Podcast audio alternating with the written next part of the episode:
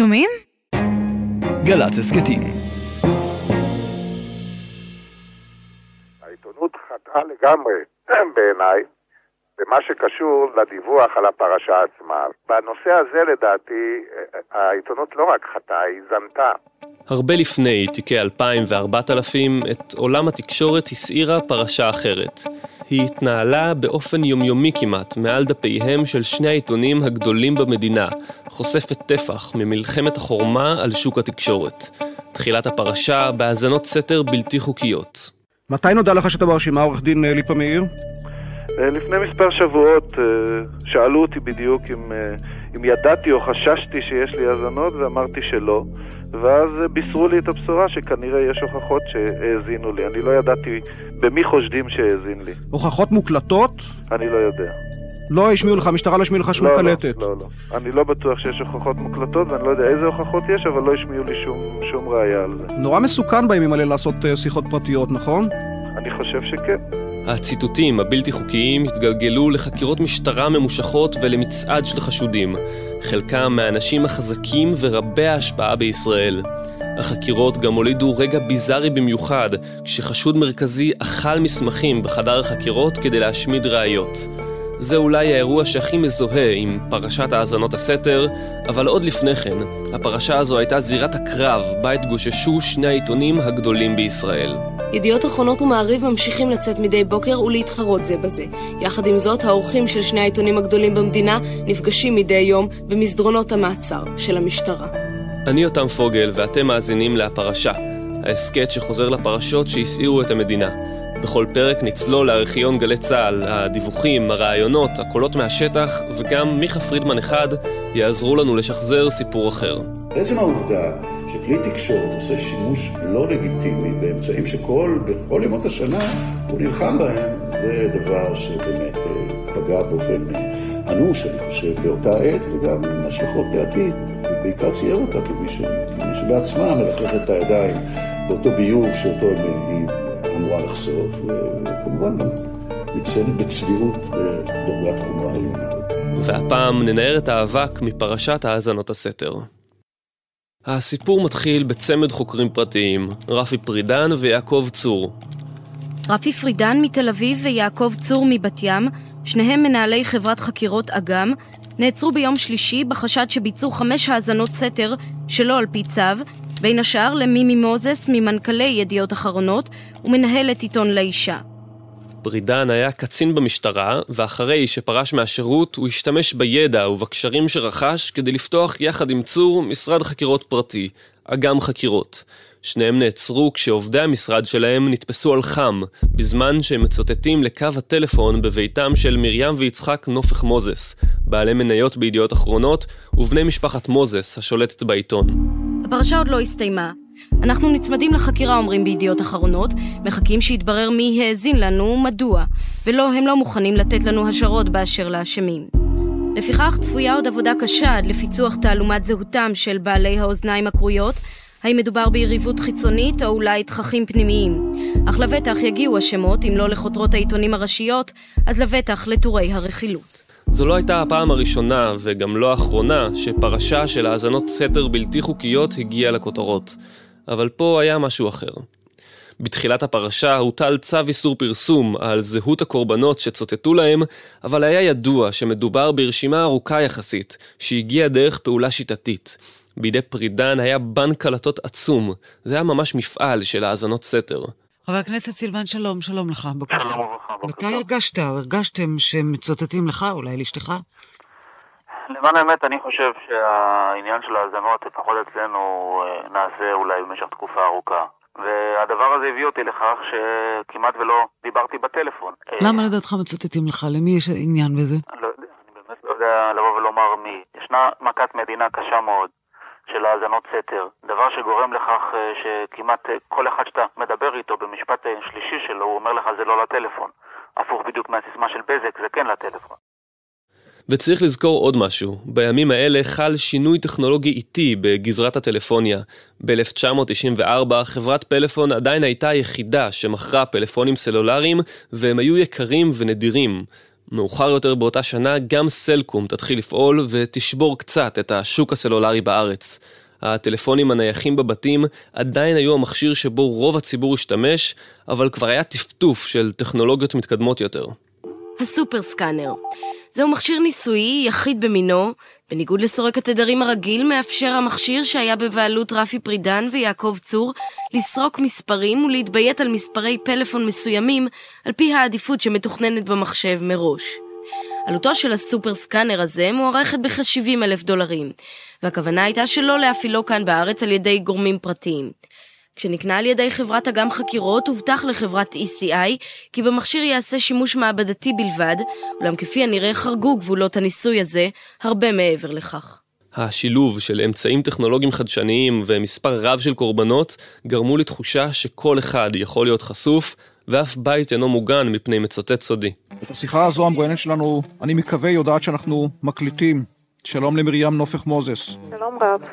את עורכת לאישה וחברת uh, הנהלת ידיעות אחרונות. ופתאום, בשבועות האחרונים, את מגלה שמצוטטים לטלפון שלך.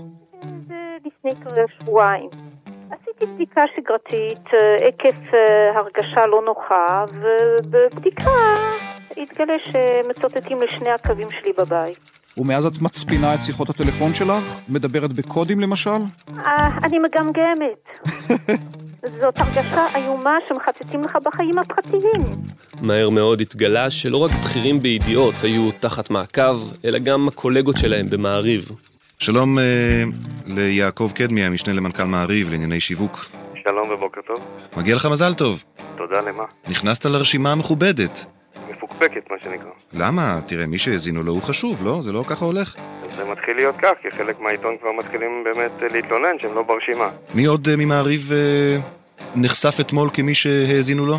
יעקב ארז העורך, עמוס רגב אחראי על דסק החדשות, רוני קליינפלד המנהל המסחרי שלנו, מנהל הייצור שלנו, יוסי נתיב, זאת אומרת רשימה כבדה של אנשים שעוסקים בעריכת העיתון ובייצורו וגם בצדדים השיווקיים והמסחריים שלו.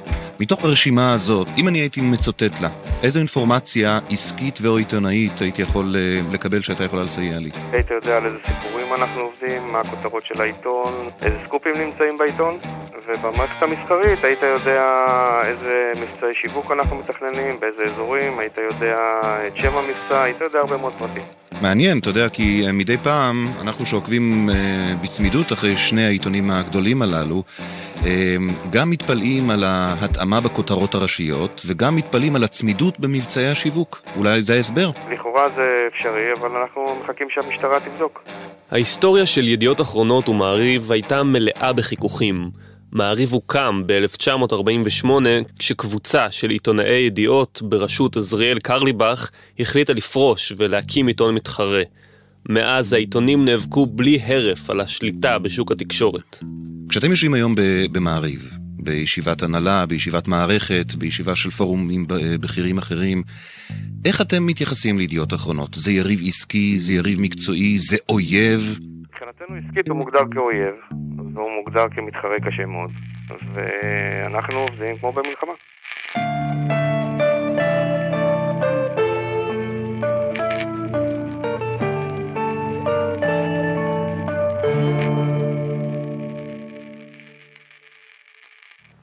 החקירה התנהלה כבר שבוע ימים, אך השוטרים לא הצליחו לגרום לפרידן ולצור לשתף פעולה ולהסגיר את מזמיני ההאזנות. עוד כשהפרשה הייתה בחיתוליה, היה ברור שפרידן וצור הם רק קצות החוט שיובילו לשחקנים גדולים בהרבה. בתחילת הפרשה, שמות האנשים שצוטטו להם היו תחת צו איסור פרסום. כשבית המשפט התיר לבסוף לפרסם אותם, היה ברור מה משותף לכולם. כותרות עיתוני הצהריים, חשד לציטוטים לעשרות טלפונים של אנשי ידיעות אחרונות, העיתון ידיעות אחרונות נותן את הרשימה הארוכה והמפורטת של המצוטטים, כך גם בעיתון מעריב, חשד האזנות סתר בוצעו ל-11 בכירים במעריב. אומרת כותרת בעמוד הראשון של מעריב. מפכ"ל המשטרה לשעבר רפי פלד אומר לנו הבוקר בריאיון כי בהחלט ייתכן שפרידן ויצור ביצעו את האזנות הסתר על פי הזמנתם של בעלי אינטרסים מנוגדים כמו העיתונים, העיתונים, ידיעות ומעריב. תיאורטי זה בהחלט אה, סביר שאכן זה המצב. באופן מעשי אני גם מניח שזה בהחלט אה, אפשרי. זה לא פעם ראשונה ולא פעם אחרונה שבהם יהיו האזנות סתר לא חוקיות בחברה שלנו. זה מיכה פרידמן, שחוזר מסלון ביתו אל הפרשה ההיא 28 שנים אחרי. אבל כאשר הגיבורי הפרשה הם כלי תקשורת, הם בעצם כלבי השמירה של השלטון. והנה הם, הם, הם, הם אלה שחושפים את האזנות הסתר של אחרים לאחרים, בעצם מעורבים בזה בעצמם, במלחמות הבלתי קשרות ביניהם. וזה הלם גדול, כי זה מטיל צל כבד על כל המהות של תקשורת במדינה דמוקרטית. בשלב הזה היה כבר ברור מעבר לכל ספק שמלחמה התנהלה בין ידיעות אחרונות ומעריב, מלחמה שגלשה למחוזות אפלים. היא התבססה כמובן על אינטרסים עסקיים. כל עיתון רצה להקדים את יריבו ולהשיג יתרון בזירה התקשורתית, יתרון שיכול להיות שווה לא מעט כסף. המאבק בין שני העיתונים היה גם יריבות בין שתי משפחות. משפחת מוזס, בעלי ידיעות אחרונות, ומשפחת נמרודי, ששנתיים קודם לכן, בשנת 1992, השתלטה על מעריב בעזרת חברת הכשרת היישוב. שתי המשפחות פעלו מאחורי מכונות הדפוס של העיתונים והשתמשו בהם ככלים במלחמה ביניהם.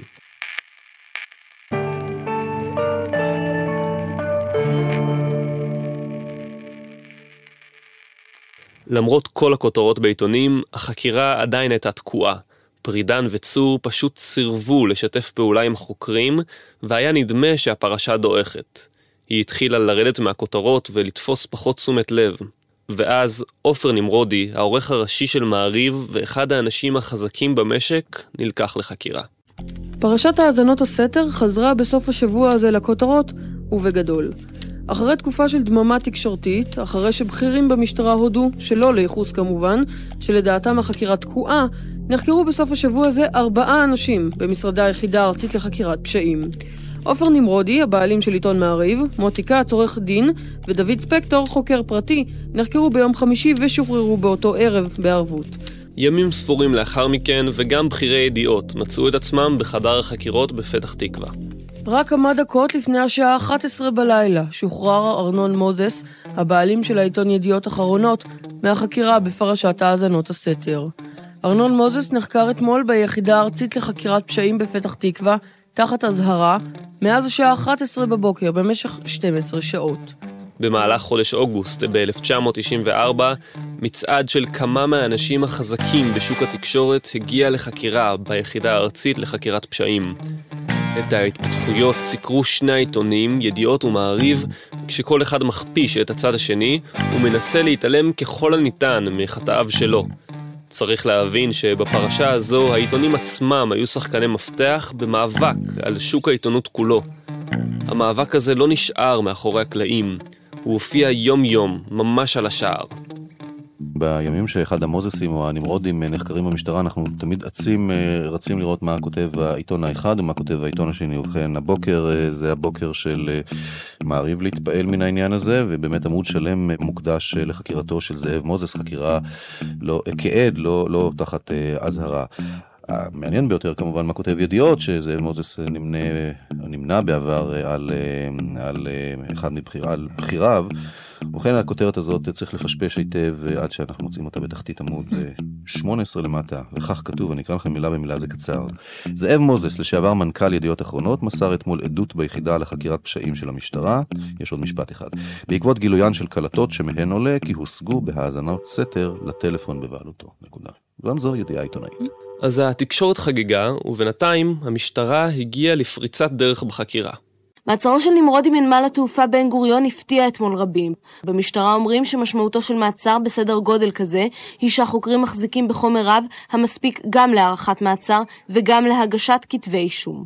עוד אמרו לנו שמעצרו של נמרודי מרמז על התפתחויות ניכרות שחלו בחקירה לאחרונה. הולכים על בטוח, כך הגדיר זאת גורם מסוים, נמרודי לא היה נעצר לולא היו מצטברים נגדו חשדות משמעותיים. בהקשר זה עולה שאלת קיומו של עד מדינה בפרשת האזנות הסתר.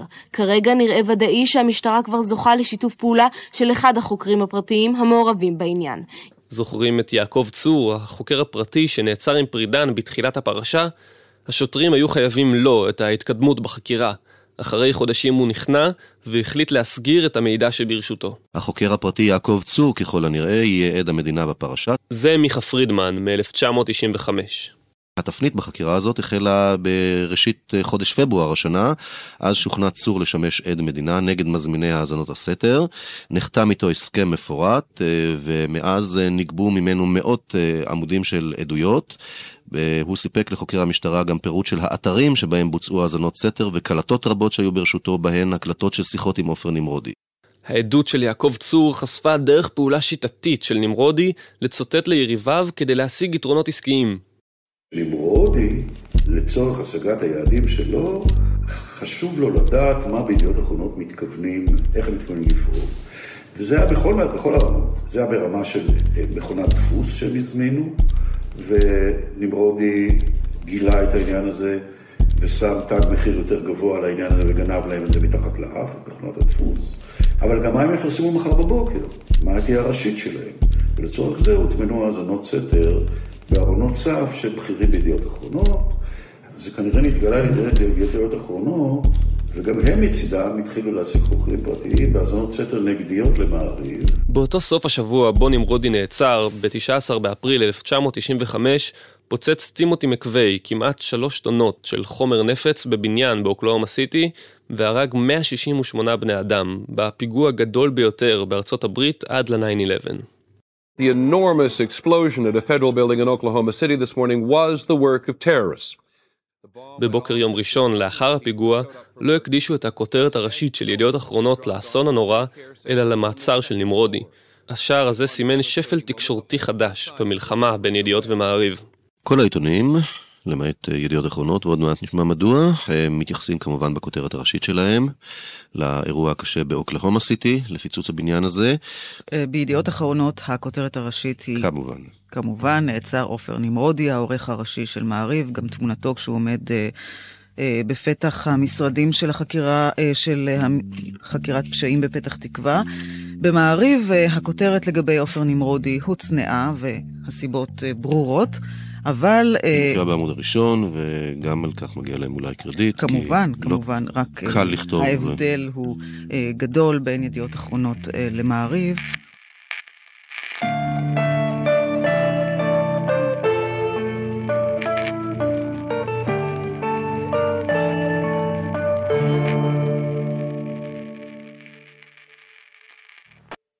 נחזור לחקירה.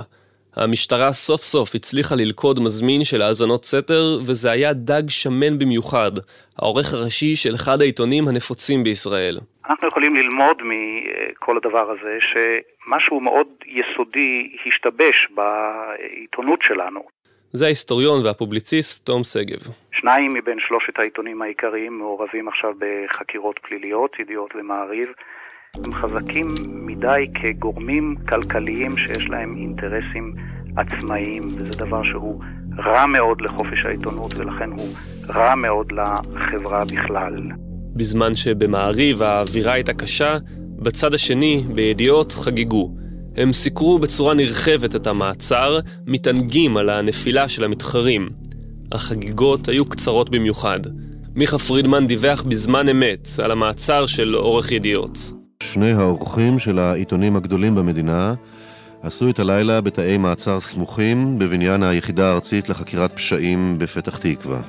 העורך הראשי של ידיעות אחרונות משה ורדי נשאר במעצר לאחר שאתמול נחקר במשך יותר מעשר שעות בחשד להזמנת האזנות סתר לדוב יודקובסקי, עורך ידיעות אחרונות לשעבר, וכן לעיתון המתחרה מעריב. רכזת הכתבים של ידיעות אחרונות, רות בן ארי, שוחררה הלילה לביתה, לאחר שנחקרה גם היא יותר מעשר שעות בחשדות אלה. בשני תאים סמוכים עשו את הלילה אנשים שבזמנים רגילים היו קובעים איך ייראה העיתון של בוקר המחרת.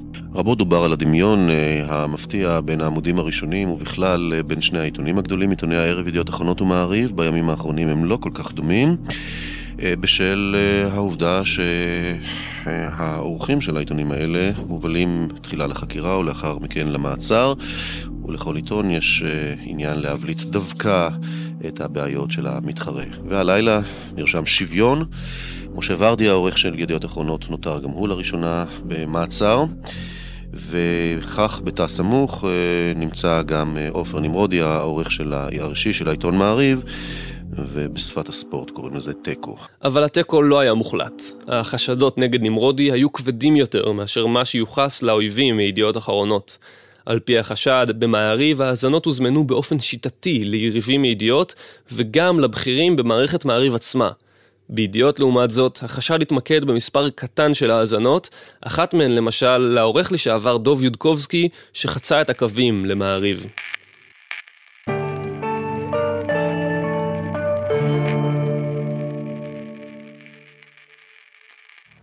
החקירה לא תמיד הייתה פשוטה. נמרודי המשיך להסתבך יותר ויותר עם המשטרה. אני הרביתי לעסוק בסיפור הזה כמי שבשנים הללו הגיש את אה, תיק תקשורת, והנושא הזה פרנס אותה לאורך אה, שנים. אחד הגילויים של התוכנית הזאת זה שבה שודר הסרטון מחדר החקירות שרואים את עופר נמרודי, עורך מעריב, מסתכל ימינה ושמאלה, וכשהוא רואה שאף אחד לא רואה אותו, אז הוא מכניס איזה פיסת נייר לתוך הפה שלו ולועס אותה ובולע. הסרטון הזה כל כך יוצא דופן וביזארי, עד שהוא נחקק בזיכרון הציבורי כרגע הזכור ביותר מהפרשה כולה. בסרטון רואים את נמרודי מצולם מגבו כשהוא יושב בחדר החקירות. החוקר המשטרתי יוצא לרגע מהחדר, ונמרודי נשאר לבד. הוא נראה מתלבט לרגע, ואז מעלעל בקלסר שמונח מולו. הוא מבחין במסמך מפליל, מסתכל הצידה לראות שאף אחד לא משגיח עליו, דוחף את הנייר לכיס, ואז אחרי מחשבה שנייה פשוט מכניס אותו לפה, כדי להשמיד אותו לגמרי. אחרי שהחוקר נכנס חזרה למשרד, הוא לוקח לגימה הגונה מבקבוק המים לידו, שתעזור בבליעת הנייר ובהשמדת הראיות. הסרטון הזה הוא רק אנקדוטה קטנה ושולית יחסית להסתעפויות האפלות בהרבה שנמרודי הסתבך בהן. על ההסתבכויות האלה נדבר בפרק הבא שלנו, עופר נמרודי.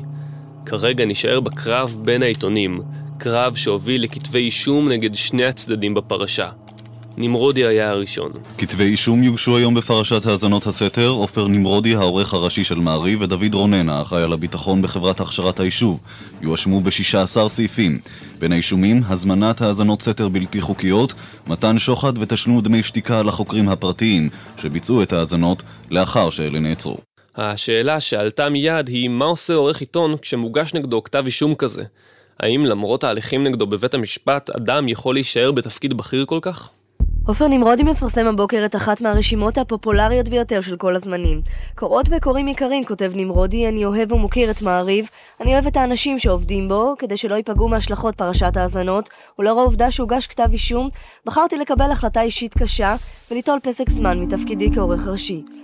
להחלטה הזו מייחלים כבר כמה חודשים הרבה מאוד אנשי תקשורת. איגוד העיתונאים הודיע שישבית את העיתונים אם נמרודי ימשיך בתפקידו. מועצת העיתונות המליצה בנימוס על השעיה, בכירים במעריב איימו כי יחפשו מקום עבודה אחר, ואתמול הצטרפה לקבוצת הלחץ הזו גם ועדת האורחים. כמעט כל האורחים הראשיים של כלי התקשורת בארץ, כולם חוץ מנמרודי, התפנו אתמול לדיון דחוף בפרשת האזנות הסתר. יושב ראש הוועדה מוטי קירשנבאום הודיע לחבר המשתתפים שכיוון שמדובר בתקופה קשה באמת, באופן חד פעמי הם יורשו לעשן גם בזמן הישיבה. ואחרי שכבר יצא עשן מחדר הישיבות ולאחר מספר שעות, יצאו האורחים עם החלטה. בתום הישיבה, ועדת האורחים דרשה מנמרודי להתפטר. ההחלטה הזו הייתה החלטה לא קלה, מסביר מוטי קירשנבאום, יושב ראש הוועדה, אבל החלטנו בסופו של דבר שזה הדבר הנכון. זה מצער מאוד. זה מצער משום שלא רק כעורך, גם כעיתונאי. וזה לא יום שמח לעיתונות הישראלית. אבל אה, כשקורה דבר כזה, אז אה, ועדת האורחים נדרשת להגיב. גם עופר נמרודי מתברר החליט הבוקר שזה הדבר הנכון לעשות. נמרודי פורש בינתיים מתפקיד העורך הראשי, אבל מבקש לא לדאוג לו יותר מדי, נמרודי ימשיך להיות המוציא לאור של מעריב, וימשיך לשבת בראשות מועצת המנהלים. כך נמרודי הצליח להישאר בתפקיד בכיר ובעל השפעה במעריב, ובכל זאת להדוף מעט את האש. חצי שנה עברה, ובפברואר 96 גם משה ורדי, עורך ידיעות, עמד בפני אותה החלטה. האם משה ורדי ישעה את עצמו מתפקידו כעורך ידיעות? זאת השאלה הגדולה הנשאלת היום, בעקבות הגשת כתב האישום נגדו ונגד רכזת הכתבים לשעבר של ידיעות, רות בן ארי. בכתב האישום שהוגש נגד השניים בבית משפט השלום בתל אביב, ישנם שלושה אישומים. האזנה לטלפונים בביתו של דוב יודקובסקי, עורך מעריב וידיעות לשעבר, האזנה למכשיר הפלאפון של עופר נמרודי, העורך הראשי והבעלים של מעריב, וקשירת קשר לביצוע האזנת סתר לאורית ליפשיץ, גרפיקאית בידיעות. עם הודעת הפרקליטות על ההחלטה להגיש כתב אישום נגד ורדי, הוא הודיע כי לא ישעה את עצמו מתפקידו, והוא זוכה לתמיכה נרחבת מבית. ולפני מספר חודשים, כשנודע בידיעות שמכינים את כתב האישום נגד ורדי, אף אורגנה לו מסיבת תמיכה בתיאטרון הבימה. במעריב הקדישו שערים שלמים לכתב האישום נגד ורדי, ודרשו גם ממנו להתפטר. גם בדירקטוריון של ידיעות ציפו ממנו לקחת אחריות ולהקריב את עצמו למען הקבוצה, ללכת הביתה. ורדי החליט לכנס אספה של עובדי ידיעות. באספה הוא אמנם הודיע על התפטרותו, אבל מתוך ציפייה שעובדי העיתון יסרבו לה ויקראו לו לחזור בו. באספה הוא אמר שכל מה שעשה היה בידיעת שאר אנשי ההנהלה והבעלים של העיתון, ושהוא רק שעיר לעזאזל. וזה עבד. עיתונאי ידיעות תמכו בוורדי וסירבו לאפשר לו להתפטר.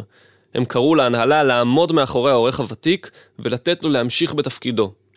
השעות עברו, עובדי ידיעות סירבו לעזוב את האספה, והעיתון, שאמור היה לצאת מחר בבוקר, לא כתב את עצמו. בשלב מסוים היה חשש משביתה של עובדי ידיעות, ומכך שהעיתון הנפוץ במדינה לא יופיע בבוקר המחרת.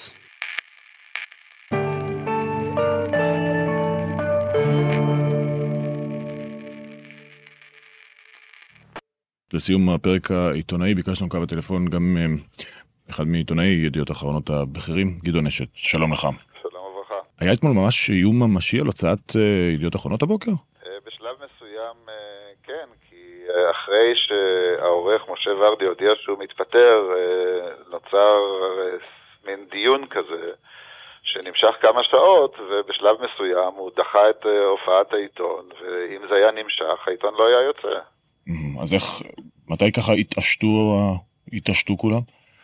התעשתו כאשר uh, התברר, אני חושב, שהמשמעות של סגירת העיתון היא uh, מאוד בעייתית, ואז אפילו שאלו את uh, משה ורדי אם הוא חושב שצריך uh, להפסיק את הופעת העיתון או להמשיך את האספה ללא הגבלת זמן, ורדי ב... אמר לאנשים שכדאי שיחזרו לעבודה, ומאותו רגע היה ברור שהעיתון יוצא ואין כבר בעיה כזאת. משה ורדי הורשע, בסופו של דבר, בהאזנה לשתי קלטות אסורות. הוא לא ריצה עונש מאסר, וב-1999, שלוש שנים אחרי ההתפטרות, חזר להיות העורך הראשי של ידיעות אחרונות. נמרודי זה כבר סיפור אחר. הוא המשיך להיות הדמות החזקה במעריב, והשפיע גם על התוכן העיתונאי, בזמן שעמדו נגדו כתבי אישום. ההסתבכויות והפרשות שלו הן הנושא של הפרק הבא שלנו. מעבר לוורדי ולנמרודי, הפרשה הזו היא פרק בסיפורה של התקשורת הישראלית. פרק מלוכלך במיוחד. מבחינת הנזק שזה גרם לאמצעי התקשורת, זה העובדה שהם עצמם משתמשים, השתמשו באמצעים הפסולים הללו על מנת אה, להגן על האינטרסים הפרטיקולריים שלהם, זה אה, גרם לכך שהייחוד שלהם כמי שתפקידם החברתי הוא לחשוף שחיתויות, בעצם נעלם לחלוטין, והם הפכו להיות לאלה שהם חלק מהשחיתויות. ואם ככה, מה בדיוק תפקידה של התקשורת במדינה דמוקרטית, אם אלה הם המובילים של התקשורת במדינת ישראל? לא בטוח אם הייתה עוד פרשה שהזיקה לתקשורת כמו פרשת האזנות הסתר, שדרדרה אותה וחשפה אותה במערומיה. עד כאן הפרשה על פרשת האזנות הסתר. תודה למיכה פרידמן, לעורך הראשי הדר פרנקנטל, לעורך הסאונד יאלי שטרוזמן, ותודה גם לדורון רובינשטיין. עוד פרקים של הפרשה מחכים לכם באתר ובאפליקציה של גלי צה"ל ובפלטפורמות ההסכתים המובילות. תודה שהאזנתם, נתראה בפרק הבא.